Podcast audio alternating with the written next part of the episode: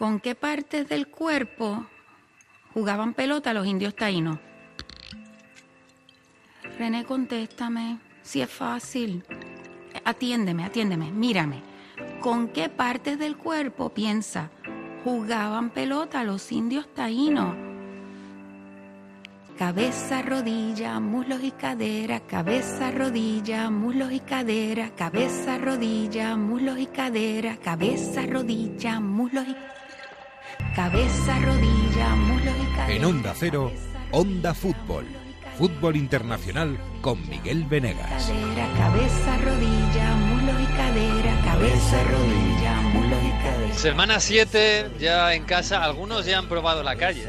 Ya los niños ya han salido, han visto el sol, se han dejado, se han empezado a poner morenos. Otros tenemos las zapatillas ya pues en la puerta para empezar a salir. Dicen que la semana que viene, ojalá y ojalá esto incluya también el fútbol, que poco a poco va haciendo sus deberes y sus planes y sus cosas, pidiendo permiso a los gobiernos a ver si se puede jugar y a ver si podemos tener un ratito de final de este coronavirus con un poco de espectáculo, que también es lo que, lo que todos esperamos. Así que mientras, aquí estamos. Vamos a contar, sí, la actualidad y también un poquito lo que hay alrededor del fútbol mientras esperamos a ver esa luz al final del túnel. Resistiendo en Onda Fútbol mientras estamos eh, en casa. Así que bueno, vamos a estar una horita aquí haciendo compañía una semana más. Jesús López, ¿qué tal? Muy buenas. Hola, ¿qué tal? ¿Cómo estamos? Bien, bien, ¿qué tal? ¿Qué tal llevas esto ya? ¿Te has acostumbrado a esto o no? Sí, ya estamos acostumbrados un poco, ¿no? ¿Qué Tengo algún queda? amigo que me ha dicho, yo es que ya casi ni me apetece salir a la calle, a mí me parece una locura, pero bueno, hay gente para todo. Yo creo que la, la vuelta va a ser eh, progresiva para todos, sí, para la cabeza también. Yo- me Sí. parece, me da la sensación. Primero porque hay que ah, tendremos todos que superar un poquito el reparo, ¿no? El, el miedo, entre comillas. Y segundo porque somos animales de costumbres y nos hemos acostumbrado a, a esto, yo creo, un poquito. Uf, Más de lo que pensamos, ¿eh? Y yo también estoy deseando salir, pero bueno. El- Yo estoy que me como la calle. Yo, pero vamos, pero es verdad que el, el ser humano tiene una capacidad de adaptación increíble ¿eh? hasta estas cosas. En fin. Bueno, pues eh, en Turín, en su semana 8, creo ya, está ahí en los tejados de Turín viendo el sol salir a través de los Alpes. Está Mario Gago. Hola, Mario. ¿Qué tal? ¿Qué tal? ¿Cómo estáis? Menos uno para poder salir si todo va según lo previsto. Salir de casa eh, y poder dar paseos y todo esto y poderse mover dentro de cada región, de cada comunidad autónoma. Vamos a ¿Para ver cuándo si- tienes tus paseos previstos? Para el 5 de mayo. Ah, de o sea que igual- bueno, nosotros al 2, eh, cuidado. Mm. Ya, Cuidado, ya, os habéis vale. adelantado por la A- derecha. Adelantamiento a Ferrari por, la- por el interior, ¿eh? Madre Pues mía, adelanta un Ferrari. Ferrari por la izquierda. Bueno, bueno, bueno, tremendo. Bueno, allí hay alguna novedad por allí, más allá de, más allá del fútbol, iba a decir. El fútbol estamos Italia y España más o menos, más o menos a la par. Mm. Estamos con las mismas previsiones, ¿eh? Sí, con varias dudas sobre cómo se va a poder entrenar, si hay protocolos. Aquí lo que ha caído como un mazazo esta semana ha sido el positivo de, de Sportiello, ¿no? Del portero de Atalanta, porque lleva más de un mes con la enfermedad y sobre todo lo que supone es que, claro, eh, este futbolista sí ha sido sometido a controles, hay otros que muchos que no y a lo mejor eh, no se va a poder, bueno, prácticamente seguro que con este positivo no se va a poder volver a los entrenamientos el 4 de mayo, porque es eso, en una semana ya prácticamente. Entonces, bueno, eh, tampoco hay los test necesarios seguramente para hacer todos los controles que tienen. Hay médicos de Serie prácticamente casi todos, 17 de 20, que dicen que el protocolo que se ha hecho a lo mejor no cumple, no, no se puede realizar porque hay mucha gente que controlar, hay muchas cosas que quedan en el aire, qué pasa si hay un positivo, esperamos que no. Entonces, sí, yo creo que todavía hay mucho camino por recorrer, creo que la Serie A, claro, quiere volver cuanto antes y quiere recuperar el fútbol y dinero cuanto antes, pero evidentemente en Italia y yo creo que en España no estamos tan tan con datos tan buenos como otros países y, aquí de verdad va mucho más lenta la recuperación que, que España según los datos que tenemos día a día, pero bueno. Mm. Prevista la, la recuperación, iba a decir. La, la vuelta al calcio, prevista para el 6 de junio. Siendo optimistas, sí. Siendo optimistas, pensamos que el 18 de mayo ya se puede entrenar bien. Es decir, bueno, primero individuales, que días antes se hayan hecho los test. Entonces, bueno, si se empieza a entrenar el 18 de mayo, que, el 6 de junio pueda haber fútbol. Esa es la idea, eso es lo que se está empujando, aunque hay muchos expertos del Comité Científico de la Sanidad de Italia que dicen que, bueno, vamos a tener cautela porque a lo mejor hasta mediados de junio o incluso más adelante no, podemos eh, dar el vía libre para que se empiece a jugar. Bueno, pues ahí por lo menos está bajando la curva, aunque sea lenta. He visto hoy curvas eh, por ahí, por no sé si por la prensa o por dónde. Eh, la de Italia, bueno, va estable, hacia abajo poco a poco. La de España un poquito más hacia abajo todavía que la de Italia. Jesús, la de Inglaterra, yo todavía no la he visto bajar, ¿eh? No, todavía no. Y eso que ya se están empezando a hacer eh, planes claros de vuelta a, a la actividad de la competición. Hay un eh, plan, eh, lo decíamos la semana pasada, que se manejaba el día 6 de junio como mejor de los casos para volver a jugar. Ahora gana fuerza a empezar a la semana siguiente, a partir del día 8, que es lunes, el 8 de junio, y el, eh, la conversación que se está teniendo con el gobierno es la de crear un grupo de trabajadores médicos eh, de seguridad y otro todo tipo de staff, un grupo reducido que permita la vuelta a la actividad de varios deportes, no solo del fútbol. Y de este modo, pues con un grupo reducido de, trabajadores, poder eh, dar un poco de asistencia a todos los deportes o un grupo de deportes de élite que, que estén parados en el país. Se sigue insistiendo en el plan de hacer no que cada equipo, cada club en su casa a puerta cerrada, sino eh, irse a las Midlands y allí en un grupo determinado de estadios eh, tener todos los partidos. Al ser a puerta cerrada, pues el local y visitante deja de tener mucho sentido. Y ese es el plan que está ahora mismo en eh, conversaciones con el gobierno. crucial, se dice en Inglaterra, para que eso pueda ir adelante, que la disponibilidad de test en todo el país mejore, obviamente, para poder utilizar test en, el fútbol y en el deporte. Pero ese es el, plan que se está pergeñando ahora mismo. casi casi estamos todos esperando a los test, como si fueran, no sé si la panacea o como si fuera, bueno, al final hay que controlar para que volvamos a, la normalidad. Oye, tenemos que hablar luego mm, del, de Sunderland, de la IDAI, que ya quedamos para la semana pasada, ya la he visto entera. Madre mía, es una pena que no hagan la tercera temporada. ¿Verdad? porque cada vez va peor todo. Eh, tenemos que hablar del Newcastle, porque, claro, a falta de fútbol, pues hay enredos. Y el mayor enredo, y es tremendo, es lo del Newcastle. Madre mía, madre mía, tenemos que hablar luego. Me he traído hasta la camiseta puesta para hablar eh, fútbol de, eh, periodismo de camiseta, total. Exacto. Y, y, oye, no sé si queréis comentar algo de lo de Holanda, porque es la noticia casi de la semana en el fútbol esta, esta semana. Eh, Holanda ya dijo el primer ministro que no se iba a poder jugar hasta el 1 de septiembre, ni a fútbol ni a nada. Y yo creo que eso, de que el gobierno lo prohíba hasta el 1 de septiembre, ha hecho que la UEFA abra un poco la mano y permita que se suspenda la temporada. Y nada, pues como si no hubiera pasado nada. Entre comillas. No hay alternativa. Claro. si, el gobierno lo prohíbe, ¿qué, puede hacer la federación? Yo creo que también. Eh, Recordar, perdona, que, no hay el campeón, eh, no hay ascensos ni descensos. en este caso, el campeón, el Ajax, estaba líder empatado con el AZ, y lo que sí hay es clasificados para Europa en función de la clasificación tal y como está. Y fíjate una cosa, eh, eh, es que hay clasificados para Europa y el primero que se queda lejos de Europa o fuera de Europa, el sexto, es el Utrecht, mm. que está a tres puntos de posición europea con un partido menos, un partido sin jugar. Eh, ¿Qué sentido tiene esto?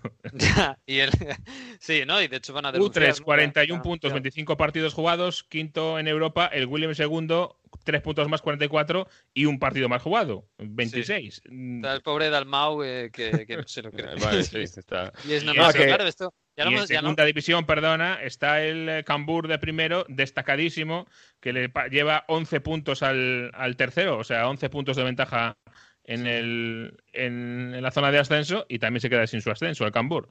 es decir, que yo no acabo de entender, sobre todo el tema. La semana pasada de esto, de, lo que podía haber, eh, si había cualquier decisión de este tipo, de denuncias. Es que va a haber denuncias. Recursos, sí. Y a, ver, cómo acaba todo esto. Sin entrar en un tema político, aquí el gobierno ha decidido esto, que no haya más deporte hasta durante todo el verano, con una tasa más baja que en Italia, que en España, que en Francia, que sí que se está intentando volver a jugar. Digamos que la federación no tiene mucho, mucha mano ahí en decidir, porque si lo ha decidido el gobierno no se puede hacer nada. Pero es verdad que hemos hablado que haya muchos campeonatos que a lo mejor son muy optimistas en el sentido de que el año que viene se va a poder jugar todo normal y mm. que pueden creen que van a recaudar más dinero con los contratos de televisión del año que viene que digamos que no sacrificando la temporada que viene porque ganan más dinero por partido en derechos de televisión que si eh, deciden eh, continuar esta y jugarla sin público, ¿no? O sea que económicamente les conviene que se juegue toda entera la siguiente y no cortar partidos. Pero, claro, es, lo que hablábamos la semana pasada Jesús y yo, que, no sabemos si la semana en octubre vamos a estar en la misma situación otra vez. Yo creo eh, que el error de, la, de la liga holandesa, de la Eredivisie, es al final, para mí, precipitación. Porque a lo mejor tienes que acabar cancelando la temporada, pero no tienes por qué hacerlo ahora mismo. Eh, a lo mejor llega a verano y decimos, mira, la Eredivisie fue la primera y tenéis razón porque tuvieron que ir todas detrás. O a lo mejor ruta que llega a julio y están todas las ligas jugándose y en Holanda viendo las vacas pasar como si fuera un tren. Bueno, en eh, Holanda empiezan en julio la nueva temporada, eso es verdad, ¿eh? a finales de julio. Sí, pero, pero al final, eh, yo, a ver, yo no critico la, decisión del gobierno, ellos saben mejor que yo, por supuesto, ¿eh? y yo creo que esto era, tal, y como estaba la situación, casi lo único que podían hacer, porque, porque eh, entiendo que la UEFA, cuando hablan con la UEFA, le dicen el gobierno no deja el fútbol hasta el 1 de septiembre. La UEFA dice, vale, pero es que en septiembre hay que empezar la Champions, hay que empezar la Europa League. Así que necesitamos, necesitamos, aunque sea en finales de septiembre, ¿no? Si en agosto es la Champions y la Europa League, finales de septiembre se va a volver o se va a intentar volver. Entonces, eh, yo entiendo que ha ido por ahí la cosa, que les han dicho a la UEFA, señor UEFA, no podemos jugar porque lo prohíbe el gobierno hasta el 1 de septiembre. Y la UEFA ha dicho, vale, en estas circunstancias, eh, como, una, como un caso especial, pues acaben la liga y vienen a Champions de Europa League los que están ahora clasificados. Entiendo que es así. Pero claro, es también lo que decíamos la semana pasada. Se haga lo que se haga, mm, va a haber injusticias y todo y no va a ser perfecto. Yo, como no se sabe y hay muchísima incertidumbre, por eso digo que yo no le veo sentido a tomar una decisión inamovible ahora. Mm. Porque mm, no ganas nada y puedes perder. Si aciertas, ya está. Podías eh, haberla suspendido dentro de un mes y no hubiera pasado nada. Y, pero si fallas, eh, es un error grave. Sí, eso es verdad. No hay, ningún holandés en Europa League, ¿eh? que estaba controlando si me se me había olvidado alguno. No, no queda, no. Por eso. No. Pero claro, y además una cosa más, que hay un equipo en la Eredivisie que se llama el Benlo, que está pegado a la frontera con Alemania y está a 35 kilómetros de Mönchengladbach. Y en Alemania van a jugar dentro de dos semanitas. O eso dicen, no sé. Van a ser, sí, sí, son unos pioneros, absolutamente. Y en Alemania tenemos un capitán español en un equipo de los grandes de la, de la Bundesliga. Y por allí está, en su confinamiento en Helsinki. Hola, Omar Mascarel, ¿qué tal? Muy buenas. Hola, buenas tardes. ¿Qué tal? ¿Cómo estás? Lo primero, ¿qué tal, qué tal llevas esto en lo, en lo mental, más que en lo físico incluso? Sí, eh, lo mental yo creo que es la, clave ahora mismo. Eh, sí es verdad que, bueno, pues recuperando mi lesión, con muchas ganas de estar con el equipo cuanto antes, pues ahora todo, todo va yendo bien, estamos por el buen camino. Y bueno, con los entrenamientos pues un poco diferente a lo que estamos acostumbrados, pero poquito a poco vamos viendo la normalidad, que es lo más importante. Claro, vosotros estáis entrenando ya desde hace un par de semanitas, más o menos, con muchas medidas de seguridad. Claro, como para un futbolista esto debe de ser un nuevo mundo, ¿no? Rarísimo todo. Estáis con, con, distancia de seguridad entre grupos muy pequeñitos, ¿no? Supongo. El otro día en el, en el Leipzig se veían fotos con mascarillas. Yo no sé si habéis llegado a tanto. A tanto como entrenar con mascarillas, no, si es verdad que se habla que quizás hasta se pueda jugar con, con, mascarillas, aunque son muchas las noticias que salen, pero en cuanto a los entrenamientos, pues sí, no es lo que estamos acostumbrados. Eh, los jugadores se cambian en vestuarios diferentes, un máximo de ocho jugadores pueden entrenar en el mismo campo y manteniendo la distancia de seguridad, así que bueno, eh, no es el fútbol que estamos acostumbrados o los entrenamientos que estamos acostumbrados a hacer pero eh, es lo que nos toca ahora y es la manera de, intentar pues no perder la forma. Bueno, y, los planes, eh, claro, aquí en España, fíjate, estamos eh, pensando a ver si hay suerte y el día 6, el día 6 de, junio podemos estar jugando. en Inglaterra incluso van más, más lejos, más allá. Vosotros tenéis el 9 de mayo. todavía falta que lo diga, que diga Merkel y el gobierno federal que se puede. Pero a vosotros ya en el club os están diciendo, bueno, hay que, hay que apretar un poquito el entrenamiento porque hay que estar en dos semanas y hay que estar jugando. Sí, la verdad que sí, se hablaba ¿no? que es para el día 9, eh, aunque todavía pues dependemos de que nos den el ok, si no será el 9 pues a lo mejor una semana más tarde. pero sí es verdad que lo vemos, lo vemos bastante cerca, entonces los entrenamientos pues van siendo cada vez con más intensidad, intentando preparar al equipo para cuando empiece la temporada otra vez, pues intentar rendir al mejor nivel. Y ya te digo, yo creo que no sé si el 9 empezaremos, pero a lo largo de, del mes de mayo yo creo que sí que se, se volverá a empezar la Bundesliga. ¿Os veis como, así mirando a Europa un poquito, os veis como privilegiados? Más allá de que, bueno, que estáis viviendo esto como privilegiados, tenéis casas un poco más grandes, vivís esto un poco más controlados de salud y, de, y, lo podéis llevar un poquito mejor, pero es que además vais a volver a jugar antes. O sea, os veis dentro de, bueno, somos, somos la liga privilegiada dentro de Europa. Sí, bueno, a ver, eh, sí es verdad que bueno, las cosas por aquí pues se ven que están bastante controladas. Eh, es verdad que Alemania como país pues es un un país muy organizado, un país donde las cosas se han hecho bastante bien desde el principio y por eso quizás el, el virus no ha, no ha afectado tanto como en otros países. Y bueno, eh, sí es verdad que pues siguiendo todas las reglas que nos dan, lo vemos cada vez más cerca, eh, con muchísimas ganas de, empezar, sobre todo para, para, poder acabar la temporada y, y, bueno, y poder irnos con nuestras familias también, que en estos momentos apetece estar con ellos y ojalá para la temporada que viene pues todo vuelva a la normalidad. ¿Qué tal, Omar? Yo me gustaría saber, porque aquí en Italia, por ejemplo, ha habido muchísimo, muchísima polémica de los médicos de la Serie A respecto a que el protocolo que se ha hecho es muy difícil de cumplir. Se querían hacer test, se quieren hacer test prácticamente cada tres días a los futbolistas, análisis de sangre, unos test médicos muy, muy avanzados, también porque ha habido muchos jugadores contagiados. Allí, ¿cómo están controlando? ¿Se están haciendo test de coronavirus prácticamente cada tres días? Eh, nosotros todavía no hemos empezado con los test. Si es verdad que se habla que en caso de que se reanude la, la liga, pues empezaremos a hacer test, semanales, eh, quizás uno o dos test por semana. Y bueno, al final es, pues ya te digo, como lo que nos digan, pues es lo que tenemos que, que seguir y bueno, tomar todas las medidas necesarias para, para correr el, menos riesgo posible. Pero eh, es muy importante el empezar la liga, el poder acabarla para los clubes que están pasando por un mal momento y, creo que a todos nos vendría bien no empezar cuanto antes eh, para poder acabar la liga y que todo pues acabe como tenga que acabar. Oye, Omar, a mí me llama la atención y la curiosidad eh, el tema de los entrenamientos, cómo entrenáis ahora y cómo crees que puede llegar a, afectar eso. Es decir, no sé, eh, jugadas, por ejemplo, imagino, corners y, este tipo de, de, acciones no se pueden entrenar. Hay mucho tipo de entrenamiento habitual que está limitado.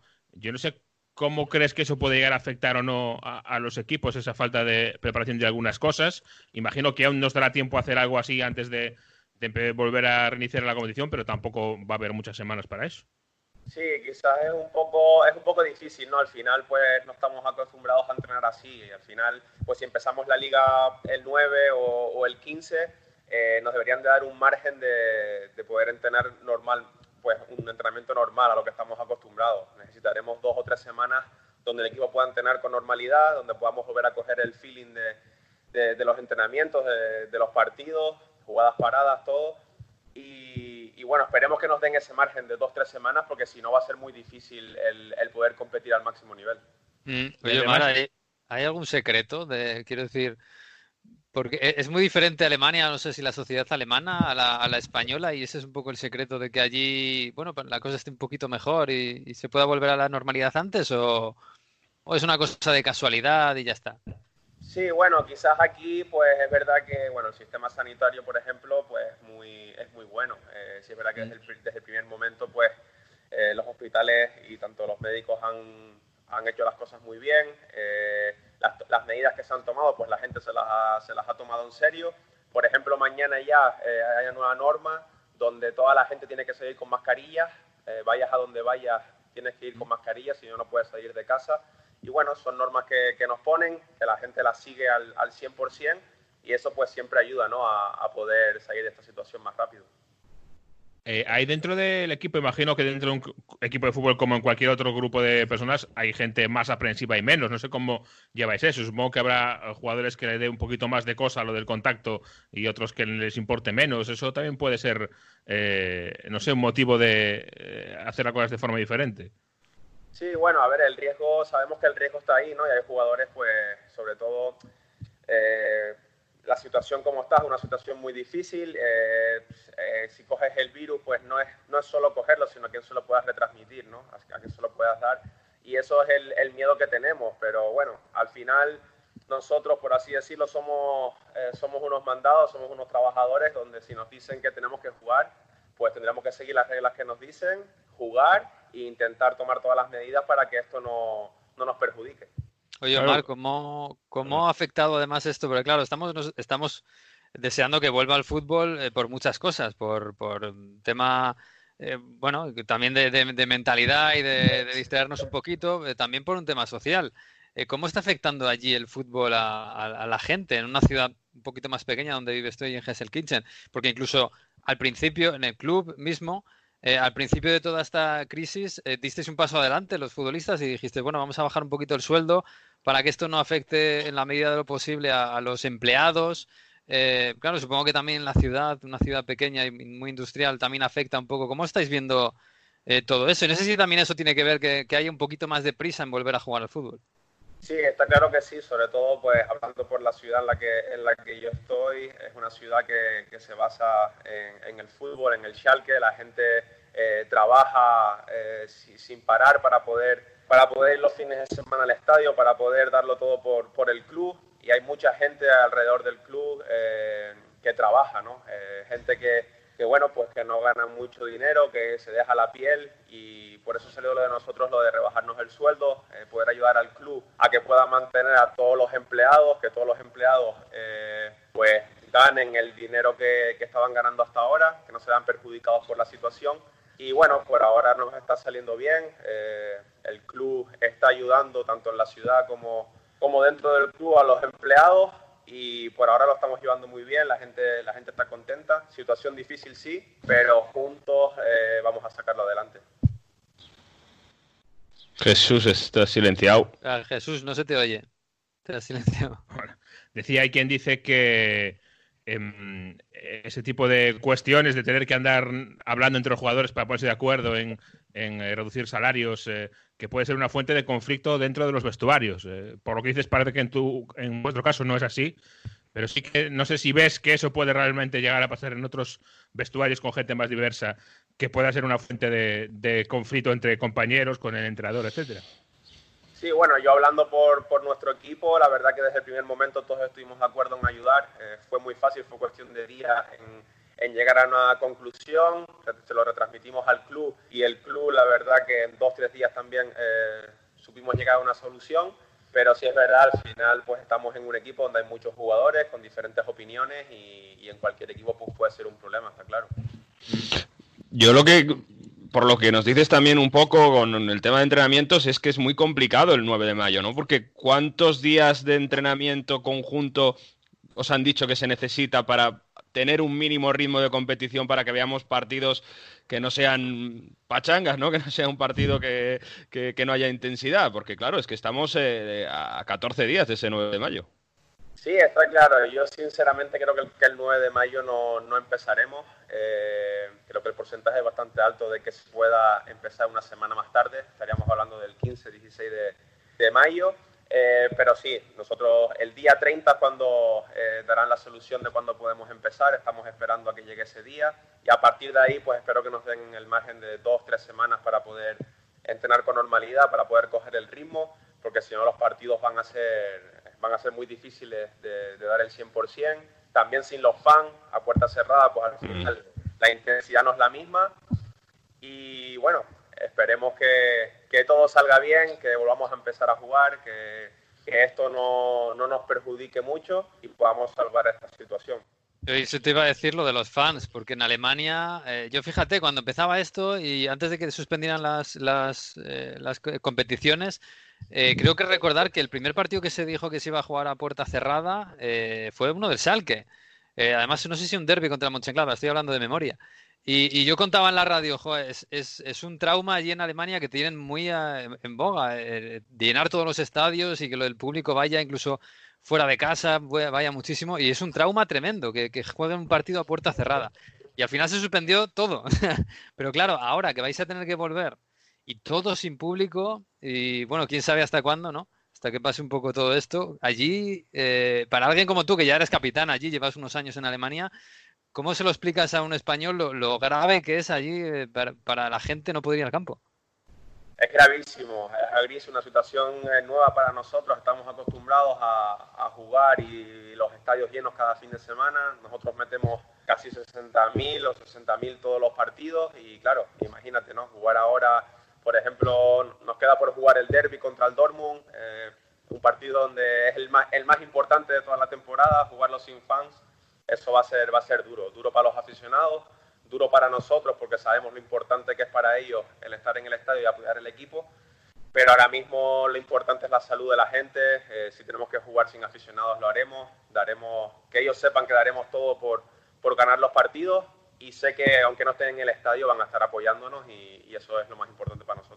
Es que ha habido un comunicado de Ultras diciendo que no están de acuerdo con que vuelva los partidos a puerta cerrada y de hecho la policía estaba preocupada por eso, ¿no? Porque puede haber, bueno, problemas de orden público si, si finalmente hay esas protestas para que no se juegue a, puerta cerrada. Lo que está claro es que sí que se va a jugar cada uno en su estadio, ¿no? No ha salido esa idea en Alemania de crear eh, zonas eh, comunes para acabar como en Inglaterra y, en Italia se ha hablado. Se estuvo, se estuvo hablando, pero sí es verdad que no que no se ha hablado más. Fue al principio quizás se lo, se lo plantearon, pero no se ha vuelto a hablar de, de, ese tema. Lo que sí es verdad que al final, pues eso, ¿no? Yo creo que esperemos que todos los aficionados entiendan eh, la situación, esperemos que, aunque si empezamos a jugar a puerta cerrada, pues eso, ¿no? Que, que no vayan al estadio, que, que, no se reúnan muchos grupos de personas alrededor, porque al final el riesgo es muy alto de, de contagiarse. Entonces, esperemos que todos sigamos las reglas. Eh, son meses difíciles, pero hay que hacer las cosas bien para que no nos perjudique y a partir de ahí esperemos que la temporada que viene pues todo vuelva a la normalidad, volvamos a, a jugar con los estadios llenos, a, a sentir el fútbol en, en, su esencia y esperemos que así sea. Bueno, oye, ¿y a ti cómo, claro, cómo te ha cortado el ritmo todo esto? Porque, eh, bueno, has tenido, una, has tenido lesiones últimamente, los últimos años te falta un poco de continuidad, pero cuando lo has tenido has sido titular. Eh, y el que estáis ahí, bueno, intentando entrar en Europa, una liga que es muy, muy igualada, que, prácticamente los 10 primeros puede pasar cualquier cosa entre ellos. ¿Cómo se ha cortado un poco el ritmo de la competición? O a lo mejor ni siquiera tenéis ahora mismo la mente en, lo que ha pasado hace un mes y medio, ¿no? Porque ha sido todo tan traumático. Sí, es mucho tiempo, mucho tiempo que se ha parado la liga. Es verdad que ahora mismo vamos sextos, estamos en puestos de Europa League. Sabemos lo importante que es para el club el, el, el meternos en Europa y, bueno, eh, esperemos volver lo mejor posible, eh, vamos a darlo todo por, por meternos ahí porque el club lo merece, los fans también y qué mejor que, acabar en, en, Europa y el año que viene poder disfrutarla con nuestros fans en, en, nuestro estadio. ¿Y tú qué tal? Allí ya estás muy instalado, estuviste fantástico en, en el Eintracht, eh, el Schalke pagó dinero por ti para que te quedaras allí, ya bueno, eres uno de los capitanes, yo no sé, ya 27 años tienes, ¿no? febrero. Yo no sé si ya tienes pensado ya que has encontrado tu sitio después de estar en España, pasaste por Inglaterra un poquito. Eh, no sé, ya el fútbol alemán ya te ha, enamorado. Sí, totalmente. Eh, mi cuarta temporada aquí, dos en Frankfurt, esta es la segunda en, el Schalke, eh, totalmente adaptado al país, un país que me ha tratado muy bien desde el primer momento, un club en el que me siento muy valorado, tenemos un buen grupo de personas, muy buen equipo, con jugadores jóvenes de mucho futuro y he encontrado mi sitio, ya te digo, me siento valorado, soy feliz y, y bueno, tengo contrato hasta 2022, así que espero que hagan muchos años más. Pues nada, Marc, que te deseamos eh, pues toda la suerte del mundo y sobre todo y que volváis, ¿eh? que volváis pronto porque yo tengo muchas ganas de fútbol y oye, si volvéis el 9 y a partir del 9 estoy contando que, que pasan cosas en el césped, a mí Ojalá. Es verdad que es verdad que sin público es una faena, ¿eh? pero es un pequeño parche y bueno, una, bueno, un poquito una vitamina. Esto es como tomarse una caña en casa y no puedes en el bar, pero por lo menos te tomas esa caña. Sí, no, y aparte yo creo que también, pues si la Bundesliga empezara, pues creo que va a ser un impulso, ¿no? A otras ligas donde las otras ligas puedan decir, ok, vamos a dar un paso adelante, vamos a intentarlo. Así que yo creo que si la Bundesliga empieza, eh, nos va a ayudar a todos y, va, ya, van a dar el paso para empezar otras ligas. Vais a ser un poco conejillo de indias, ¿eh? Van a mirar, va a mirar Tebas y a decir, uy, a ver estos alemanes qué tal lo hacen, a ver si pasa algo. así que esperemos empezar, que no pase nada y a partir de ahí que empiecen todas las ligas a empezar y volvamos a, ver el fútbol en, todos los países. Que no haya ningún positivo es la clave, sí. ojalá, ojalá, Omar. Pues nada, que te deseamos mucha suerte, mucho ánimo y que podamos volver a cierta normalidad y cuanto antes. Así que si nos marcáis el camino y es para bien, mejor. Perfecto. Un abrazo, Omar. Muchas gracias. Un abrazo. Hasta luego. On the river where they used to build the boats. By the harbor wall, the place you love the most. I can see you there alone, but are you known? Bueno, qué bonito, Jesús, qué bonito suena el noreste de Inglaterra. Qué bonito este Sunderland United. Esta canción se ha hecho famosa ya por allí, imagino, ¿no? Más o menos. Sí, hombre, claro, ya hace tiempo. Además, como de- decíamos, es de un cantautor de la zona, o sea que de hecho se ve en la serie eh, que algún día ha ido a cantar al estadio. Eh, Aquello fue un acontecimiento dentro de la desgracia del Sunderland, por lo menos, mira, tiene la serie. Sí, bueno, vamos a hablar ahora mucho de la serie, pero antes yo siempre he querido hacer un especial Time and Wear en Onda Fútbol. Así que vamos a hacerlo hoy. Eh, porque es noticia, bueno, queremos hablar de la serie del Sunderland, que ahí están los pobres en tercera división. Ya, ya vamos a hacer spoiler. Eh, hoy en día está en tercera división y además creo que es sexto o séptimo. o sea que no, la cosa no ha mejorado. Y al otro lado del río, o en el otro río, en el Tyne, está el Newcastle. Y esta semana, eh, bueno, y casi la anterior, el Newcastle es noticia en Inglaterra porque, no sé, parece que los señores más ricos del mundo, o por lo menos los que quieren ser los señores más ricos del mundo en el fútbol, quieren comprar el Newcastle. Jesús. Aunque a lo mejor Sí. lo tienen difícil al final, ¿eh? Sí, vamos a resumir un poco la historia hasta ahora. Eh, el dueño del Newcastle, Mike Ashley, el famoso dueño también de otras cadenas como Sports Direct, eh, llegó a un acuerdo por fin para la venta del club después de que sus aficionados se lo hubieran pedido durante mucho tiempo. Eh, y parecía que se iba a hacer ya mm, público el comunicado de la venta, pero eh, se decidió esperar a que hubiera un ok definitivo de la Premier League, que tiene que eh, aprobar todo este tipo de traspasos de, de clubes. En un principio parecía que ese eh, iba a ser un formalismo, que iban a ser dos o tres semanas de espera, pero nada que pudiera estropear la operación. Pero ha aparecido un- una piedra en el camino y la Premier se está enfrentando ahora a un dilema, un dilema económico, como siempre. Eh, ¿Dónde pierdo más eh, dinero de un lado o de otro?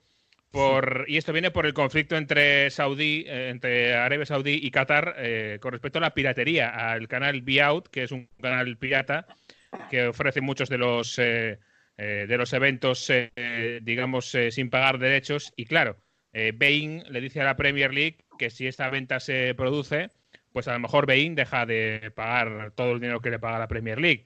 Y la Premier League está en un momento, eh, obviamente, con este lío del coronavirus, en el que es especialmente débil en este tipo de sentidos. Tendría miles de razones Bein para cancelar contratos o para ir por esa vía, e que incluso otras tres quisieran eh, seguir esos pasos. Con lo cual, yo creo que es un momento muy delicado para la Premier League, que va a tener que andar con pies de plomo y hay una pelea soterrada en despachos ahí entre Arabia Saudí y Qatar eh, en cuanto a su influencia en, eh, en la liga inglesa, que vamos a ver cómo acaba. Yo ahora mismo, lo que parecía seguro hace un par de semanas, yo ahora mismo eh, creo que podría pasar lo que, lo que fuera. Y hay esa pelea ahí soterrada que a ver cómo acaba. Uf, pues a ver, porque claro, es mucho dinero lo que trae. Claro, las cifras de las que se hablaban eran una barbaridad, porque se hablaba de un fondo de inversión, el de Arabia Saudí. Eh, hablamos de 10 veces más de patrimonio que el que tiene el dueño del Manchester City. Sí. Con lo cual, hay, que, está- hay que decir un poco que es eh, directamente no es un, un árabe el que compra el Newcastle, sería casi casi el país. Lo del club estado sería tal cual, prácticamente. Sí, sí, es un poco, en realidad es un poco el Manchester City o el Paris Saint Germain, pero el Manchester City es de eh, Emiratos Árabes, eh, el Paris Saint Germain es de Qatar y en este caso el Newcastle sería de Arabia Saudí, que tiene mucho más dinero, porque tiene mucho más petróleo que todos estos y es un país Más más, grande, grande, y claro. más influyente que todos estos, ¿no? Eh, claro, A mí me hace- Sí, de- iba a decir que de- recordando la guerra Qatar-Arabia Saudí, eh, es tremendo. O sea, por si nos hacemos una idea, es que ni los aviones de Qatar Airways pueden pasar por encima del espacio aéreo de Arabia Saudí. O sea, la guerra es tremenda. O sea, que se lleva. Si, si no dejan pasar los aviones, como que para permitir dejar que compre un equipo de fútbol, claro. es tremendo hasta el punto de que la última Copa Asia que se disputó en Emiratos, quiero recordar, eh, la ganó Qatar y eh, Qatar fue abucheado en todos los partidos y, no se podía pasar, ningún qatarí podía pasar la frontera, que eran unos pocos kilómetros, eh, para ver los partidos, ¿no? Hay una guerra soterrada allí que es tremenda. En lo deportivo, vamos a ver, yo lo, lo digo sinceramente, yo soy de Newcastle, lo he sido desde hace muchísimo tiempo, tampoco soy un acérrimo seguidor, no soy de allí, pero esta semana, estas semanas, he entendido un poco a los seguidores del Manchester City y del Paris Saint Germain, ¿no? Y yo, siempre he pensado que, bueno, no, no, es demasiado bueno para el fútbol que estos lleguen a, que estos tipos de, equipos lleguen a lo más alto de Europa y del mundo. Eh, pero entiendo que eh, lo que han querido todos los seguidores de Newcastle durante los últimos 30 años, que era tener al equipo luchando entre los grandes y consiguiendo títulos, llega un señor con un montonazo de pasta, pero una barbaridad de pasta, y puede hacer su sueño realidad. Lo que pasa es que a lo mejor el que, el que está ofreciéndote eso es el diablo. Eh, puede ser, pero claro, a mí me ha sorprendido mucho estas semanas ver a muchos seguidores en las redes sociales del Newcastle defendiendo eh, la compra de Arabia Saudí eh, de, su equipo, que es su equipo de toda la vida, además un equipo muy arraigado en la ciudad y en la sociedad de esa ciudad, que lo hemos visto en esta serie de, de Sunderland, ¿no? Es, es el, el, vecino del Sunderland. Eh, yo no sé qué pensáis vosotros, pero yo esta semana que, que, me da un poco cuenta de cómo pueden pensar los seguidores del Manchester City de, de toda la vida, que ahora de repente están eh, viviendo, no sé si su era su edad de oro con, con tanto dinero y, y, con nuevos dueños, pero yo no querría que el Newcastle lo compre un, un fondo de inversión del gobierno de Arabia Saudí, pero entiendo que alguien diga, por Dios, es que mi sueño lo puede, lo puede cumplir este señor. ¿eh? El problema es lo que viene luego. Yo, el ejemplo del Málaga, ¿no? Que se canse el jeque y estamos creando una cultura de fútbol donde los equipos son juguetes de gente que tiene mucho dinero y parece que si quieres hacer algo en, eh, eh, en, la vida, eh, si quieres ganar algún torneo, tienes que vender tu alma. Yo insisto siempre con el modelo Bundesliga, que ha tenido mucha polémica, lo hemos comentado. Está bien que vengan inversores, pero creo que para evitar pues eso, que pase también como la historia del Red Bull, ¿no? Que venga un empresario que cambie los que, que cambie el color de la camiseta, el escudo, toda la idiosincrasia del club. Creo que debería haber un movimiento de aficionados, bueno, lo hay, pero que se tendría que tener mucho más apoyo, porque si no, eh, se está vendiendo eso al que tenga más dinero y, convertir el fútbol en una lucha de clases prácticamente. De, claro, pero es que ese modelo, Jesús, ese modelo, ahora mismo la, en la Premier está superadísimo. Quiero decir, todos los equipos de la Premier son de un dueño, la mayoría además extranjeros, un dueño que pone la pasta, que pone el dinero y bueno, digamos que la sociedad y lo que hay alrededor, pues se, aceptan sea quien sea el dueño, ¿no? Sí, a ver, para la Premier ese barco está un poco zarpado ya, por lo menos el de los dueños millonarios. Ahora estamos con el tema de los clubes Estado, ¿no? Que es otra cosa. Hay que recordar que entre las normas de la Premier League eh, figura que hay que comprobar que ese nuevo dueño de un club no haya cometido un delito, aunque sea en otro país, fuera del Reino Unido. Y claro, el delito de piratería, pues para una organización como la Premier League es un delito importante y por ahí viene el ataque y vienen los problemas. Sí, además que Newcastle es un equipo muy histórico. Oye, tengo por ahí, está por ahí, se une a nuestra charla nuestro director de asuntos gráficos, eh, Pepineros, eh, miembro del Consejo de Administración, eh, hola Alberto Fernández, muy buenas. ¿Qué tal? Muy buenas. Tengo un porcentaje ¿no? de las acciones de Onda Fútbol. sí, sí, sí, sí, Todavía no te da para comprarte el Newcastle, pero todo se andará. Eh, me viene a la mente ahora el caso de la Unión Deportiva Almería, ¿no? Que un eh, amigo íntimo del príncipe de los Emiratos Árabes adquiere, adquiere el club y, claro, corres el riesgo de que pase lo que ha ocurrido ahí, que te pide resultados inmediatos. Tiene una exigencia casi del 100%. Está exigiendo a la Almería ascender este año a Primera División suponiendo que si no ocurre así, puede perder parte del dinero que haya invertido. Por lo tanto, estamos hablando de, del puro negocio que Lo, iba, lo iba a hilar luego con la serie documental del Sunderland, cómo el negocio de, empresarial ha absorbido al fútbol en muchas Pero en este caso, con, es verdad que en España mucha gente tiene en la memoria lo de la Almería y más lo del Málaga.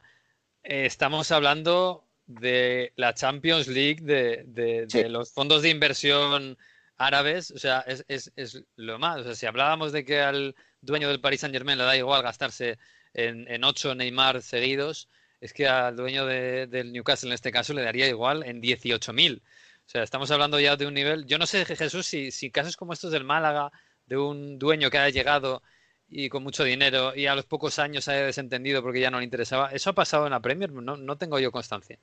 Bueno, ha habido cosas raras, ¿no? Uh, recuerdo el dueño del Fulham que, acuérdate, eh, uno tuvo que tuvo antes que plantó la estatua de Michael Jackson en la puerta del estadio, porque eh. sí, porque Sí. Michael Jackson mola mucho. No El siguiente dueño se Lafayette, quiso comprar Wembley también. eh, Ah. En el Fulham han tenido suerte. En el Cardiff, acuérdate que quisieron cambiar eh, el escudo del equipo, los Lo colores. cambiaron, lo cambiaron un año los, los, porque eran los Bluebirds, ¿no? Exacto. Es decir, que no tienen que mirar a Málaga en Inglaterra para encontrar ese tipo de, de argumentos y de cosas raras. Eh, eh, allí, pues como digo, hay el, el tema de comprarse clubes es casi casi un pasatiempo. De hecho, bueno, ahora hablamos de Sunderland. El dueño del Sunderland eh, había estado en el Oxford y tenía parte de, eh, una parte de las acciones de- del Oxford United. Es decir, que al final eh, esto es más o menos el pan y la sal. Lo que es que lo- en lo que se fija todo el mundo ahora en Newcastle es en el City, es en el PSG. Claro. Eh, hay montajes de Mbappé con la camiseta del Newcastle corriendo por la ciudad como, como si fuera pan caliente, claro, ya puedes imaginarte la locura.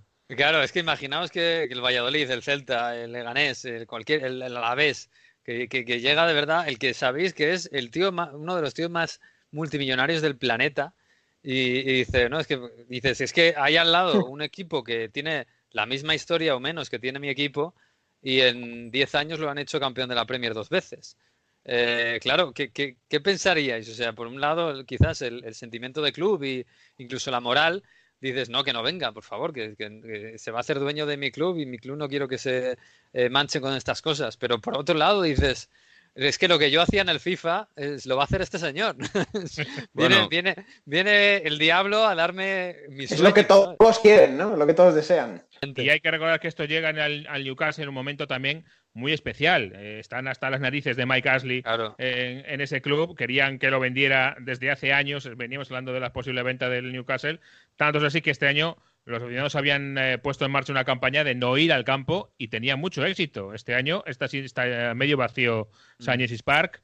Tanto es así que en, eh, en invierno el club eh, dijo que le- a los socios le regalaba otro carné y, y una serie de regalos de entradas que son inauditos. ¿Por qué? Porque es que no les iba a la gente. Es decir, que llega un momento muy convulso para el, para el club. Que el Pues club que el club Jesús que claro para poner a la gente que no lo conozca un poco en perspectiva es un club que tiene no tiene menos historia que el Manchester City. O sea es un club que No, no, tiene más tiene más. Y, y, bueno una afición que es tremenda tiene un estadio que, que es uno de los más grandes de Inglaterra que son creo que 55.000 espectadores y además un estadio que está preparado y es muy curioso porque la- el medio estadio es de un tamaño y el otro medio es de otro. Está preparado digamos para ampliarlo más y que llegue a casi 70.000 espectadores.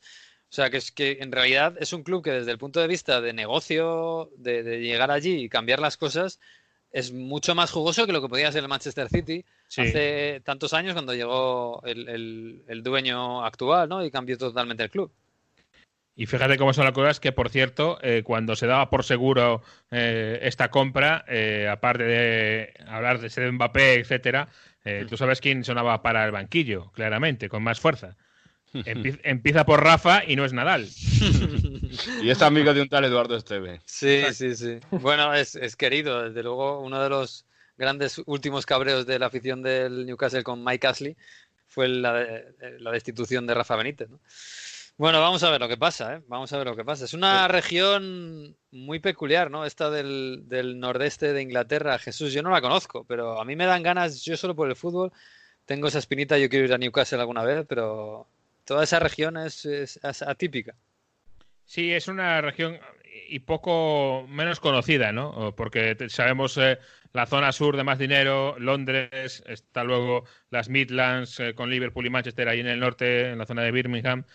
Pero claro, en el norte, noroeste en este caso, eh, noreste, es menos conocida, es una zona obrera muy trabajadora, llena de contradicciones en algún sentido, como por ejemplo, eh, ahí es zona obrera típicamente laborista, en la que ganó el Brexit y ganó Boris Johnson en las últimas elecciones, para sorpresa de muchos, eh, en el Partido Conservador, así que es una zona que ahora mismo está un poco, diría, agitada en sus cimientos, ¿no? Yo, es- me- me- después de ver la serie, porque además en la serie hay un momento en que se habla del Brexit y hay una, hay una manifestación contra el Brexit y, y uno de los aficionados dice, bueno, esto es una región obrera y tal, y aquí y se va a votar al Brexit y tal. No, y- perdona, la manifestación que sale, perdona, es a favor del A favor Brexit. del a favor del Brexit. Es una marcha que se inventó Nigel Sí, Farage, nada, Farage. eh, que la marcha se suponía que era a favor del Brexit, empezando allí, en la esquina de Inglaterra, y llegando andando hasta Londres.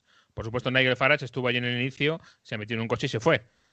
y luego iba apareciendo de vez en cuando en la marcha, pero la pobre marcha le hicieron muy poca gente que se quedaron allí un poco a, a su suerte. Bueno, yo me tomé la molestia de mirar las votaciones del Brexit eh, municipio en municipio en esa zona de, de Inglaterra. Toda era, en, en rojo era el Brexit, sí, en azul era Brexit, no, el Remain. Todo era rojo salvo la ciudad de Newcastle, exactamente. Sí. Y la ciudad de Newcastle era 51-49, eh, más o menos. Y además O sea que- hay que decir que aún por encima es una ciudad, Sunderland, muy afectada. Sunderland, por el tema del Brexit, porque allí hay una planta de Nissan eh, que es eh, el centro, el corazón económico de la región y que es una planta que ya ha reducido eh, actividad y que está amenazada por, por el problema del Brexit. Ya. Bueno, pues es lo En, que- en la serie es curioso porque eh, Charlie Medben, que es junto con eh, Steve Gordon los dueños del, del Sunderland, claro, ellos son de Oxfordshire y ha- hablan de, al ritmo al que funciona Londres y al ritmo al que funciona, eh, en este caso, el noreste de Inglaterra, ¿no? la ciudad de, de Sunderland. Eh, claro, desde Londres la perspectiva es que es, bueno, es, un, es un pueblo de allí al norte, Inglaterra, perdido, que no nos interesa. Y cuentan cómo eh, ha sido golpeado duramente por el cierre de industrias en los años 90 y que muchísima gente está en paro, hay una tasa muy alta de paro y cómo el gran sustento de la ciudad te demuestran que acaba siendo el equipo de fútbol. Eso es tremendo. Sí, eso pasa. Hay, bueno, eh, hay un momento en la serie, la serie tiene dos temporadas que son muy, muy diferentes, ¿no? Bastante diferentes. La primera temporada, que es el punto de partida, lo comentábamos estas semanas, es como un equipo como el Sunderland, después de 10 años seguidos en la Premier, un equipo histórico en Inglaterra y más o menos grande, desciende a segunda. Y Netflix quiere hacer una serie de cómo ese equipo, que es tan bonito y tiene tanta gente en un sitio tan pequeño, por cierto, son 170.000 eh, habitantes en la ciudad, Sí. eh, ¿cómo vuelve a primera? Y en vez de volver a primera, pues lo que pasa es que descienden a tercera, ¿no? Y bueno, ahí se ve una forma de, de- de- de- de maniobrar en el club, de gestionar el club. Y en la segunda temporada, cuando han bajado a tercera y han cambiado las manos, se ve otra forma de gestionar el club. Y, y no sé si es más eh, una idea de, de románticos ingleses o gente de Oxford que viene al norte a, a cambiar un poco la mentalidad de la gente del norte o algo así. Hay, hay un poco también de, dis- de disciplicencia, de displicencia, ¿no? De, de- mirar por encima del hombro, ¿no? Pero es gente hace que- experta, ¿no? A la hora de llevar clubes de fútbol, que se ve mucho durante la serie, ¿no? Pero me hace gracia que lo comentes, Miguel Venegas, porque precisamente yo tenía una exclusiva, que no es ninguna exclusiva, pero seguro que le hará gracia a la gente que haya visto la serie, que es lo que ha pasado con Charlie Medben. ¿Qué ha pasado? Charlie ver, Medben, el más pasado, odiado. el pasado mes de noviembre, en una eh, reunión con eh, grupos de aficionados del club del Sunderland, eh, resulta que eh, se descolgó con unas eh, eh, con unos comentarios. eh, bueno, digamos que había habido anteriormente una operación por la que otro inversor había entrado con 10 millones de libras en el club y eh, pues estaban poniendo reparos y dudas y pegas a esa operación en la reunión y acabó diciendo Charlie Medven que es que so- vosotros sois del norte y no lo entendéis, en el sur esto se entendería muy bien, pero en el norte no. A los pocos días de eso, Charlie Medven dimitió como director general del club, ya no está en el Sunderland. Uf. Y, y no va a haber tercera temporada, ¿no, Jesús? No va a haber no va a haber tercera. o sea, no están, no están grabando este año tercera temporada. Eh, por cierto, yo eh, lo decía Miguel antes, eh, eh, el otro día me puse a, buscar cuál era el origen de, de la serie y eh, igual Jesús lo puede confirmar, pero por lo visto es cosa de Eli Short, el, el anterior dueño del Sunderland, que fue un poco el instigador con Netflix de que se hiciera eh, una temporada de- del curso de su equipo intentando promocionarlo eh, al alza, cosa que le sale al revés, para posteriormente querer venderlo. Entonces Bueno, le sale rematadamente mal. Y La en contra alza- del vestuario y el cuerpo técnico, ¿eh?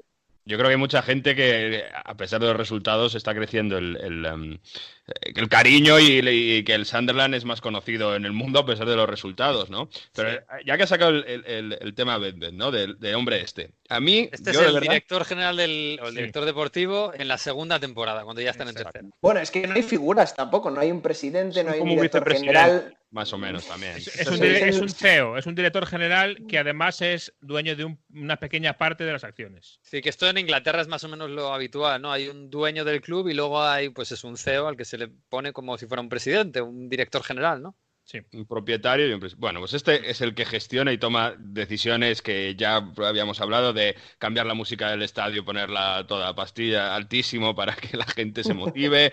Eh, hace esas reuniones eh, todo el día haciendo reuniones, todo el rato reuniones para motivar a la gente. Y, el- y es la, la- la escena esa de, de- de la reunión que, que nadie le hace ninguna pregunta y es como, pero este tío, ¿qué está diciendo? O sea, este tío, que, primero, ¿quién se cree para, para saber, o sea, no, no- me gustaría saber más del pasado de este hombre para saber por qué viene aquí de, viene como si fuese pesadilla en la cocina, lo que pasa es que es, es peor todavía. Es verdad que hay veces que dices, joder, los empleados podían poner algo un poco más de su parte y decirle que se queden callados, decirle, oye, no sabes de nada, pero es que la cantidad de tonterías que muchas veces dice y de broncas, que hace unas broncas que no tienen ningún sentido, como cuando hacen el récord de, de asistencia en la temporada a la pobre chica de comunicación, es que me den el número ya. Y, y Eso ya, no, esto ya es más grave todavía, no son broncas, es que la despide directamente. Y Pero, es, es eh, muy, eh, o sea, ese capítulo, hay un capítulo, ese es bastante grave y queda, queda muy mal porque se pasa todo el capítulo haciendo todos los esfuerzos y presionando terriblemente a toda la plantilla de, marketing para que se bata el récord, no, no, no para que se bata el récord porque ni siquiera creía que lo podrían hacer, para que llegaran a 40.000 espectadores, no un partido de tercera en el Boxing Day. Y no solo lo baten, sino que llegan a 46.000, que es una barbaridad, ¿no? Lo baten con, con holgura. Y después de todas las broncas y toda la historia y, y tratar mal en algún momento a alguna chica, a la chica a la que peor trata, la despiden. O sea, La es que la, la imagen, yo, Sí, claro, sí. me sorprende que, que Pero el propio Charlie Medlin- quede tan mal, porque es que la, la imagen es terrible en una Ah, serie que estás haciendo tú. Hablábamos antes, Miguel, del- de, de la zona geográfica. El propio Charlie Medden, eh, no recuerdo en qué momento, pero sí que hace mención a la cultura, a la metodología de trabajo que había en ese club, eh, intentando dejar eh, las vergüenzas al aire de que es gente poco trabajadora, ¿no? Se quieren Sí. ir antes de las 5 de la tarde cuando yo me quedo aquí. Entonces, él eh, intenta buscar uno de los problemas eh, que radican de las anteriores temporadas en eso, en, en que la, la gente de Sunderland es poco trabajadora. Vamos, casi les falta llamarles vagos. Sí, A mí lo, lo que me parece peor de este personaje de la serie, dentro de todo esto que decís, es el momento en el que por fin se consigue ese récord de asistencia, 46.000 personas en un partido de tercera en, eh, en la eh, en el Boxing Day, eh, que por cierto, él lo propone lo de llegar a 40.000 y lo- los empleados del club le miran como si estuviera loco. Que- que- que es una buena idea la inicio. razón que lo consigue, pero claro, ese día eh, en el descanso del partido, Esto, eh, esto. la taquilla todavía está contando, eh, porque todavía no han terminado. Son muchísimas entradas que se vendieron a última hora y están haciendo el recuento para saber exactamente el número de entradas, el número de espectadores concreto y exacto que ha habido. Y resulta que Charlie Medven lo que quiere es salir él en el descanso a hablar con el, Con el micrófono. al público para anunciar el número exacto. Y entonces, como todavía el, el equipo eh, de taquillas está contando, le echa una bronca a, a la chica de marketing diciendo, pues que lo cuenten ya, que me digan ya, Eso, que lo decía yo. un Sí, sí. Lo número. decir, ya, que lo ya, lo importante era fucking no sé salir yo en el descanso a decir cuántos somos. Es de locos. Todo esto a- es en tercera división, ¿eh? Hay que recordarlo, que el equipo está en tercera división. Sí, sí, pero claro, en tercera división y meten en el campo a a 46.000 espectadores, que es, claro, yo, yo, yo- se lo dices a alguien que no esté acostumbrado a- o que no sepa mucho de la liga inglesa y alucina, 46.000 espectadores en un partido de tercera división. Es que En me fin. llama a mí la atención eso mucho. O sea, vienen Steve Donald y este hombre y dan una sensación de ilusión de la leche a Sunderland. Que yo entiendo por lo que había antes, es verdad que el propietario no estaba, eh, que también es una cultura que no funcionaba, porque era como los gastos, bueno, solo pasamos al jefe y ala, venga, toma por saco, ¿no? Con la cámara esa para lesionados que solo utilizaba el CEO, que eso, obviamente, yo creo que es peor todavía. Lo que pasa La es que cama hiperbárica, ¿no? Sí, sí, sí, eso es tremendo. Pero la- ¿quién, son, ¿quién es esta gente para que hacer ilusionar a toda la ciudad y, y que haya un tantísimos abonados y, y- y sobre todo que les sigan, yo qué sé, eh, va a hablar, a hablar con los aficionados y les respetan, va a la radio y oye, tienen buena imagen. Eh, Mm. Es lo que me Bueno, de, sorprende. to- de todos modos, y, y hay una cosa que refleja muy bien en la serie, y es eh, la fidelidad y el amor que tiene la, la afición del Sunderland por su equipo. Claro. El, día que el día que descienden a tercera, esa semana ya hay colas eh, para sacarse el abono para la próxima temporada, ¿no? Entonces, eso dice mucho de la gente que es el, punto de cohesión entre todos los factores que se ven en, el documental y uno de ellos es cómo prima el funcionamiento de una empresa. El club de fútbol, la plantilla, al final pasa penúltimo o último plano. Sí, sí. Bueno, eh, pues de esta semana hemos pedido a los oyentes que nos, que nos mandaran sus mensajes a través del WhatsApp y, sobre todo notas de voz. Y bueno, algún, algún oyente como Antía nos ha dicho ¿de dónde salen, de dónde aparecen los nuevos dueños en esta temporada, en esta segunda temporada? Parece que no tienen ni idea de fútbol. Eh, mm, bueno, vamos a escuchar mensajes que nos han llegado, poquitos de momento, pero serán más, al 608-038-447. Hola, soy Francesco y soy uno de vuestros seguidores más favoritos porque siempre os sigo, sois unos cracks. Muchas gracias por estos podcasts que siempre hacéis en estos tiempos difíciles para poner nuestras jornadas un poco más alegres. Y bueno, quería una pregunta. ¿Cómo es posible que se hagan las cosas tan mal ayer en Sunderland y que no hubo un- ninguna protesta más fuerte de los aficionados, que todo, o sea, le daba casi igual? Eso me parece imposible casi, ¿no? ¿Qué opináis de eso? Un saludo, abrazos, chao. Nuestro oyente favorito, Francesco. Mario, respóndele tú, yo creo. Mejor. No, pero es que es la misma pregunta que yo tengo, ¿no? Es que la, la- la primera temporada es verdad que eh, hay una organización nefasta y una dejadez de todo el mundo porque hay un tío que pone la pasta y ya está. Pero en la segunda... Y deja de ponerla. y deja de Corta ponerla, entonces, y entonces problemas. Pero es que en la segunda, yo creo que, por ejemplo, a mí Stuart Donald eh, no me cae mal, porque, y aquí yo es otro tema, para mí el mejor de, de la temporada, de la segunda temporada, mercado de fichajes de invierno, Hombre, cuando vende a, a Maya, a- que por cierto, la serie parece que es el delantero, bueno, pues el nuevo Mbappé, lo venden como si fuese increíble, Sí, al final sale del club y compra, o sea, esa escena donde compran a Wilbury, como es que se, a Wilbury, que se, se calienta, se calienta, vale, yo no sé, yo me recuerdo cuándo pagaba ya 3 millones, no sé, y el tío dice, "Bueno, me da igual, quiero, quiero este, lo quiero. según va, de- va de- llegando a las 12 de la noche, se va calentando, el, el director deportivo está con él llevándose las manos a la cabeza, Es que el entrenador, el entrenador que no tiene delantero le llama y le dice, no pagues eso por ese jugador, no lo vale, y aún así dice, pues no puede ser, voy para arriba. Esos entresijos son los que están bien, porque él Mola eh, mucho, vive, ah, vive pues de eso. la imagen que le preocupa que se cierre el mercado de fichajes y no traiga un delantero, que al final eh, él se, le, se le va a comer la imagen pública. Y en la anterior temporada, en la primera, cuando eh, Martin Bain, el director general, está dentro de esas labores, igual le quitan a Graban, el delantero que llevaba 11 goles en el, en el mercado de invierno, se lo birlan y no es capaz de traer a un delantero. Entonces ahí se ve la inoperancia del anterior director general a la hora de fichar, que todos le decían que no, y cómo al final el equipo tiene que tirar del propio Maya y de los canteranos, porque no ha podido fichar a nadie porque el dueño no le proporciona dinero. Es que es Sí. drama tras drama.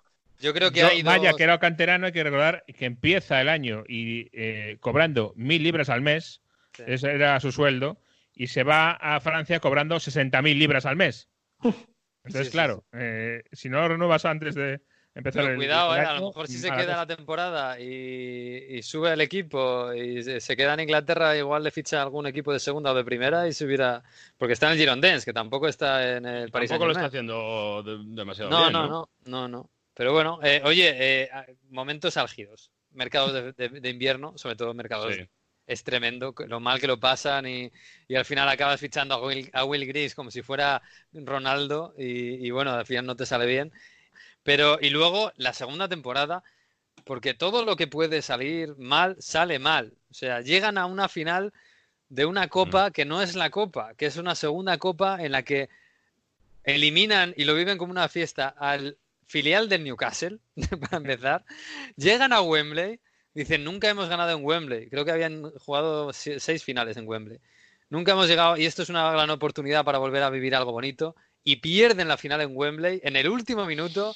Eso es Eh, durísimo. Es durísimo. Y luego encima no no, no ascienden, se meten en el playoff de ascenso, llegan a la final de Wembley en ascenso. Otra vez. En esta sí, esta sí, por Dios. Y vuelven a perder en el último minuto, en el 95, con un gol. Empezando que- ganando. que les- eh, empezando ganando. Y es tremendo la imagen, para mí es la imagen de la serie, de una señora que, que la hemos visto en toda la serie, que va a Wembley con su camiseta, acaba el partido Uf. y dice, están celebrando, ¿por qué nunca pues, nosotros celebramos? Siempre son otros los que están celebrando, no lo entiendo. Sí, sí. y es- ¿Por qué es- nunca es celebramos nosotros? Esa frase es dilapidaria, vaya. La esa- que Es al marido cuando descienden de la Championship, ya está, ¿no? Se ha acabado. Y le dice, sí, ya hemos descendido. celebraciones de empates locos, de, de que esto no podía ser. Sí, se ve mucho la pasión de, de, de quien lo tiene todo perdido y aún así sigue creyendo día a día. Es brutal. A mí eso me parece como, como forma de enseñar a lo que es el fútbol para un aficionado de verdad, alguien que no lo sea, que diga, esta gente está loca. Es, es- esta serie te lo explica súper bien, porque es que te explica la pasión en todo momento de un equipo que va al que todo le sale mal. Al que Yo todo tengo, yo tengo un aficionado favorito también, que es el militar este, el que se tiñe la barba para la final de, Sí. de Wembley. Que De la Checa escucha, Trade. escucha, escucha la radio, los partidos por la radio, eh, están perdiendo 3-0 y dice, bueno, no pasa nada, seguro que alguna opción tendremos. Es como, madre mía, o sea, es el hombre con más fe que, que- que he visto de que, que siga un equipo de fútbol, ¿no? Y va todo mal, pero bueno, aún así, en la, en la primera temporada cree que todo puede remontar.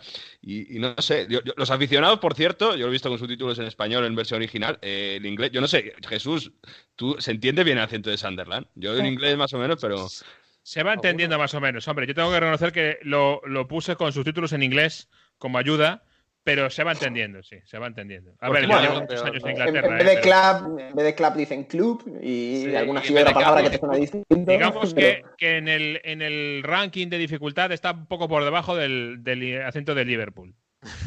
Para mí.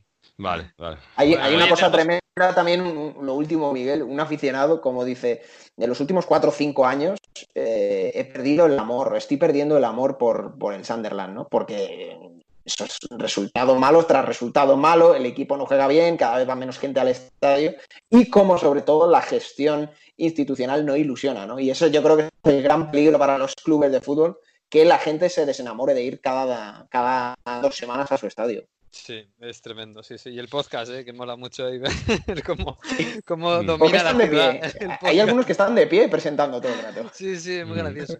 Bueno, oye, tenemos otro oyente que nos ha mandado. Este me suena, se llama Hugo. Hola, muy buenas a todos. Eh, qué ganas tenía yo de hablar de Sunderland Taradai, ¿eh? De verdad que me ha encantado. La- me la he bebido prácticamente. Es verdad que ahora es más fácil, que estamos en casa, pero eh, para los que nos gusta el fútbol, esto de ver a un club por dentro y además toda la, la- la mística que tiene un club inglés, con la tradición que tiene el Sunderland, con la afición que tiene el Sunderland y las situaciones que se dan, no voy a hacer spoiler en la serie, la verdad es que te dan ganas de, comprarte la camiseta de Honeyman y marcharte al Estadio Online, que por cierto aprovecho para deciros que he visto al mismo tiempo la serie que Alberto Fernández y ya hemos planeado un viaje. Así que el que quiera apuntarse, nos vamos porque después de ver la, la serie de Netflix, eh, desde luego Sunderland Talaitai. Bueno, pues Huguito Condés, que se ha, escuchado, se ha visto la serie también con, con a Fernan. Eh, bueno, yo lo del viaje, yo lo compro. Pero yo me Sí, voy a, sí. otra, a la otra orilla. y me voy No, a no, no, no, no, no, eso no vale. Te tienes que ir a Sunderland y luego en otro viaje ya te irás allí eh, con los saudíes. Fíjate, Jesús, 30 Jesús, kilómetros yo- habrá, ¿no? Algo así, muy poco. Muy poquito, sí. Yo, Jesús, más ganas que de ver el Estadio No Light, tengo ganas de ver eh, esas instalaciones deportivas de Cat Black ahí, que son los que más, los despachos, todo eso es lo que más ganas tengo de ver. Y el estadio. El estadio con los asientos nuevos, oye, que, que se Sí. cambian los estadios ahí con los jugadores cambiando los, los- los- los propios asientos. ¿Por qué tiene el Sunderland un estadio tan molón?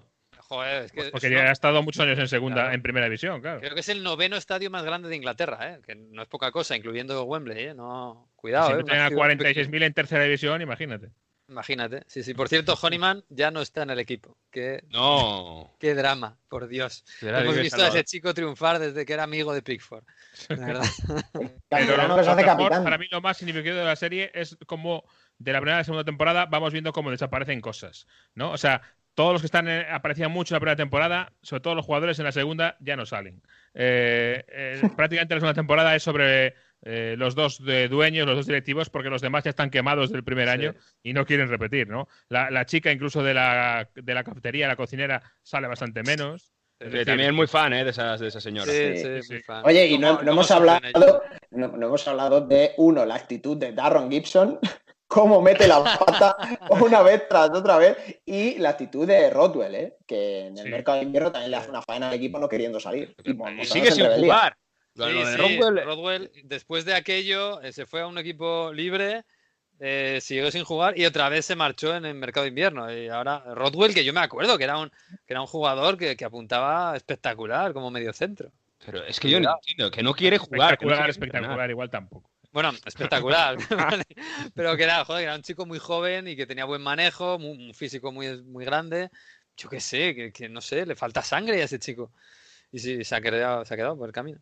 En fin, hoy vamos a dejarlo aquí porque nos estamos yendo ya de tiempo. Y también quería, quería recordar el juego que nos decía a- Alberto la semana pasada, de los delanteros, que también nos han dicho algunos. Mira, por ejemplo, Oli Prats nos decía delanteros míticos, ¿eh? parejas de delanteros. Eh, Trezeguet Henry, que no lo, Mónaco. no lo dijimos en el Mónaco. Es verdad que, claro, Trezeguet Henry en el Mónaco fue también una cosa espectacular antes de que Henry fuera el Super Henry. Eh, Dani nos decía Romario Ronaldo en la selección brasileña, que lo comentábamos, es verdad que duró poquito. Iván nos decía Kovacevic y Nijat en la Real Sociedad. Muy buena también. Sí, sí, sí, es, es- es tremendo. La verdad es que hay muchísimos, ¿eh?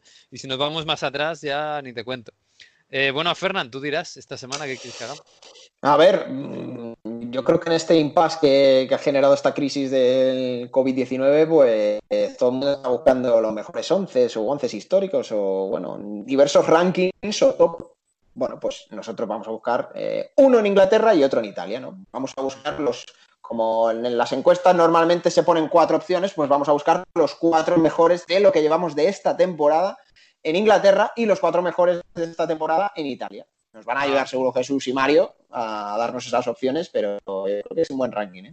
Hombre, pues sí, podemos elegir a los que- mejores de momento. Ya no sabemos cuándo va a seguir esto, pero de momento, ¿quiénes son los mejores? Eh, sí, Jesús y Mario nos pueden dar los cuatro y luego cada uno pues que vaya eligiendo y lo ponemos en, en las redes. Eh, os parece, le, le añadiría una, una norma que sería no repetir el club. Es Uf. decir, eh, Vale. cuatro, pero cuatro de cuatro clubes distintos. Venga, Me perfecto. parece más interesante. Pues dale. Entonces, si nos eh, autoceñimos a esta cuestión, yo del eh, Liverpool escogería a Salah. Mm, Un poco Pues no contra, pronóstico a lo mejor, pero ella, a Salah yo ya sabéis que eh, tengo la teoría de que aunque Van Dijk ha cambiado completamente la defensa del equipo y no me canso de decirlo, aunque Salah ya no está en, el- en aquella cifra de goles astronómica que eh, marcó en su año de la explosión, yo sigo pensando que es el auténtico líder del equipo. Eh, en esos eh, partidos ganados a última hora muchas veces aparecía Salah y ha sido para mí el, el líder, eh, no solo del ataque sino del equipo. A ver del City, a ver del City, ¿quién eliges? del City es más difícil, ¿eh? Eh, porque podría ser Kevin De Bruyne, pero como ha estado lesionado, le ha costado entrar, eh, yo creo que me voy a quedar con Raheem Sterling. Está ahí ahí con Agüero, pero me he decidido por Raheem Sterling por eh, la importancia que tiene en el- la dinámica de ataque del equipo desde la banda. Así que yo pongo ahí a Sterling. Después, eh, claro, aquí hay un problemilla. El tercero es el Leicester. El, yo pondría eh, como futbolista candidato del Leicester a Jamie Vardy. Porque yo creo, que está, Vardy. Yo creo que está siendo clave en este, en este gran año que estaba haciendo, por cierto, el Leicester, que es- yo creo que es de los equipos que mejor les ha venido este parón, ¿eh? porque el Leicester estaba, estaba bastante en caída libre, sí, el equipo de, de Brendan Rodgers. Y claro, después vienen Chelsea, United. Entre esos dos equipos hay que escoger un jugador, nada más. Podría ser Jorginho del Chelsea, podría ser Jorginho del Chelsea, pero no va a ser Jorginho del Chelsea, porque va a ser Marcus Rashford del Manchester United. Ah, bueno, eso Ah, sí. bueno, no está mal, no está mal. Bueno, yo, yo, ah, bueno, yo aquí digo Salah. La verdad es que tampoco. Es más, si, si hubieras puesto a De Bruyne igual me lo pensaba. No, tampoco. Salah, Salah. Yo voto a Salah. A ver, Mario. Cuatro jugadores de cuatro equipos diferentes. De la Juventus tengo que elegir a Cristiano Ronaldo, aunque Dybala está en buena forma, pero Cristiano lleva ha estado antes del parón marcando prácticamente cada partido durante dos meses, así que Sí, Cristiano Ronaldo está parón, bastante ¿eh? bien. Está bastante bien y es el jugador más determinante. Segundo, de la Lazio tengo que coger al bota de oro Chiro Immobile, se ha encontrado en su sitio, en un, un estilo de juego que le va para él, lleva 27 goles, eh, además de, de 12 asis- de, de 10 asistencias me parece, o sea, bueno, una, una barbaridad, ¿no? De 10 veces que ha marcado el primer gol del equipo, algo, algo así era. O sea, que muy, muy, muy, muy prolífico Immobile para la Lazio que está luchando por la Serie A. En el Inter, Claro, aquí está Lukaku Lautaro, que eres más determinante, ¿no? Porque se compenetran muy bien y, y- y lo que significan. Ha marcado más goles Lukaku en, eh, en Serie A, Lautaro que ha sido seguramente más incisivo en, Premier, en, Champions League. Yo me quedo con Lautaro por lo que representa, ¿no? Porque Lautaro un poco ha sido el que ha venido a, a, sustituir a Mauro Icardi. Yo creo que Lautaro, el futuro que tiene, bueno, veremos a ver dónde acaba, tiene, tiene, que, ser, eh, tiene que estar en esta lista. Y por último, me quedo con eh, equipo que está en Champions, el único equipo italiano que está en Champions por ahora de, en cuartos de final de, de Champions, porque es el que ha pasado. Así que al Atalanta de Gasperini como jugador representativo me quedo con Josip Ilicic, que trecuartista ha hecho unos goles extraordinarios este año, ha marcado muchísimos goles y, ha estado súper bien. Así que Inmóvil, Cristiano, Lautaro y Ilicic. E Bueno, pues eh, no, está, no, no, no, sé, yo estoy muy de súper tacañón, ¿eh? yo me hubiera gustado Lukaku, pero bueno, vale, te lo acepto. voy a votar a Ronaldo porque hay que ser justos, la verdad.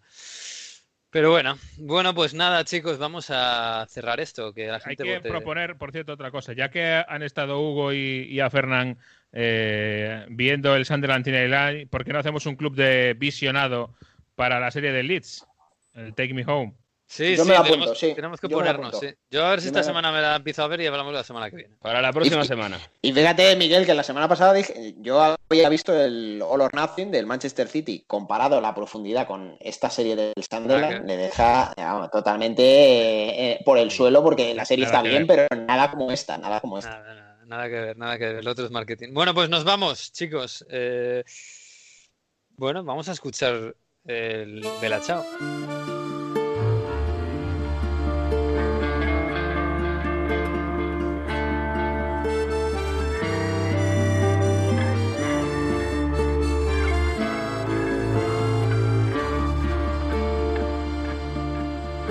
Mattina mi sono svegliato.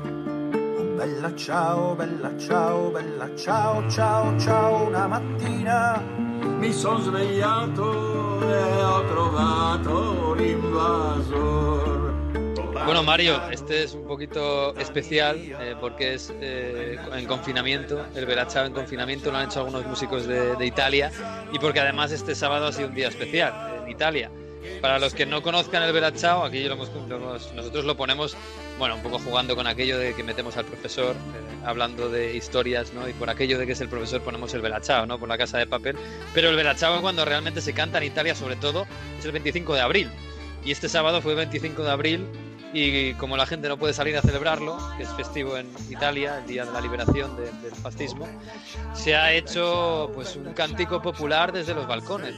Se cumplían 75 años desde la liberación de Milán y Turín, las últimas ciudades que estaban invadidas por las tropas nazis, y ese canto, ese Bella Ciao que se ha cantado a las 3 de la tarde por todo el mundo, con uh, músicos, con los más pequeños, ha habido una iniciativa muy bonita para recordar a esos partillanos, a la gente que luchó por la libertad, para que en Italia hubiese y haya libertad y ahora que precisamente no tenemos esa libertad de salir de casa y segura y precisamente que por desgracia muchos partillanos y mucha gente que luchó en esa guerra para que ahora exista una democracia en Italia pues está falleciendo pues ha sido ese gran homenaje ese velachado ese velachado cantado por por todo el mundo para un homenaje para la fiesta de la liberación de Italia y que recordemos que bueno lo que se consiguió hace 75 años no echar un régimen que, que no permitía la libertad y ahora estamos luchando por recuperar. Pues sí, estos días tan, tan especiales a mí se recuerda a los que lucharon por la libertad. Bueno chicos, pues con el Verachao nos vamos. Adiós eh, Mario, adiós Jesús, adiós Alberto, adiós, a todos. Abrazo. Hasta la semana que viene, porque ya saben que volveremos siempre que podamos, en los lunes a partir de la una en onda0.es y en todas las redes con el episodio ya 34 va a ser de Onda Fútbol. Aquí, hasta aquí el 33. Disfruten como puedan, si pueden, de la semana. Nos vemos a la vuelta. Adiós. Ciao, bella, ciao, ciao, ciao. Se io muoio da partigiano, tu mi devi seppellire. E seppellire in montagna. Oh, bella ciao, bella ciao,